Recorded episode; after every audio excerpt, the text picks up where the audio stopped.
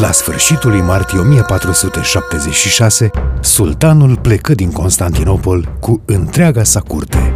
Ridicându-se apoi tabăra, noi am intrat în țara Moldovei, unde am găsit toate satele și așezările părăsite și ogoarele arse, deoarece contele Ștefan, dându-și seama că nu va putea ține piept sultanului, se gândise să izbândească în alt chip.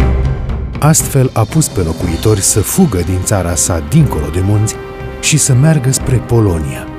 De asemenea, a poruncit ca toate grânele să fie tăiate, până și papura din Mlaștini. După ce s-au tăiat ierburile și grânele, a pus să fie totul ars, astfel că sultanul a rămas păcălit, deoarece crezuse că găsește o țară îmbelșugată în grâne și pășuni, cum este ea într-adevăr, și a găsit-o deșartă de oameni. Pretutindeni se ridica un praf într-atât încât umplea cerul de fum. Contele Ștefan se retrăsese înăuntrul țării, având cu el vreo 20 de mii de oameni, cu moldoveni și armeni. El puse să se taie o parte de pădure și se întărise în acel loc cu câteva tunuri.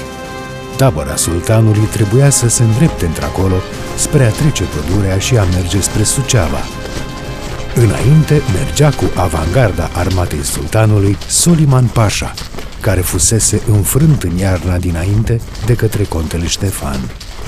Când a ajuns și a poposit lângă acea pădure după prânz, de la ceasul al treilea, contele Ștefan a ieșit din întăritura sa și a fugărit pe călăreții lui Soliman Pașa, omorând pe câțiva, urmărindu-i pe ceilalți până la corturi și pricinuindu-le în vălmășeală.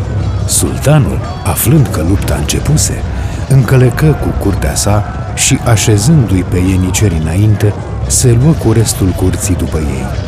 Ajungi la un curs de apă repede, la Valea Albă, larg cât ai putea trage cu arcul, cu apă puțină și cu malurile înalte și surpate, am fost întâmpinați de focuri de artilerie.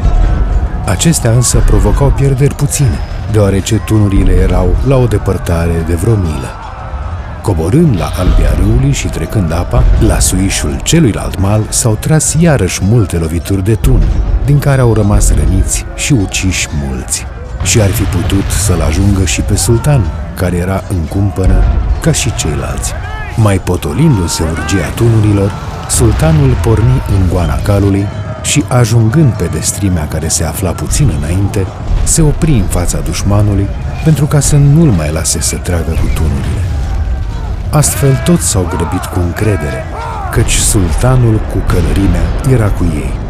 În scurt timp am ajuns la dușman, adică la armata lui Ștefan, și îndată am escaladat întăriturile și l-am pus pe fugă pe contele Ștefan, i-am luat tunurile și l-am urmărit în pădure. Și au fost uciși vreo 200 de oameni și prinși cam 800 cu moldoveni și cu armeni, care erau veniți în cea mai mare parte din Cetatea Albă și Chilia. Au fost capturate de asemenea multe care cu bagaj și dacă pădurea nu ar fi fost deasă și întunecoasă din cauza înălțimii copacilor, puțin ar fi scăpat. Văzând sultanul că își pierde vremea și că foamea e mare, căci cei mai mulți trăiau numai cu carne și miere și cu ceva brânză, deoarece pâine nu se putea avea, nici nu trez pentru cai, câmpul fiind ars peste tot, precum s-a spus mai sus, s-a ridicat tabăra și am plecat spre Dunăre.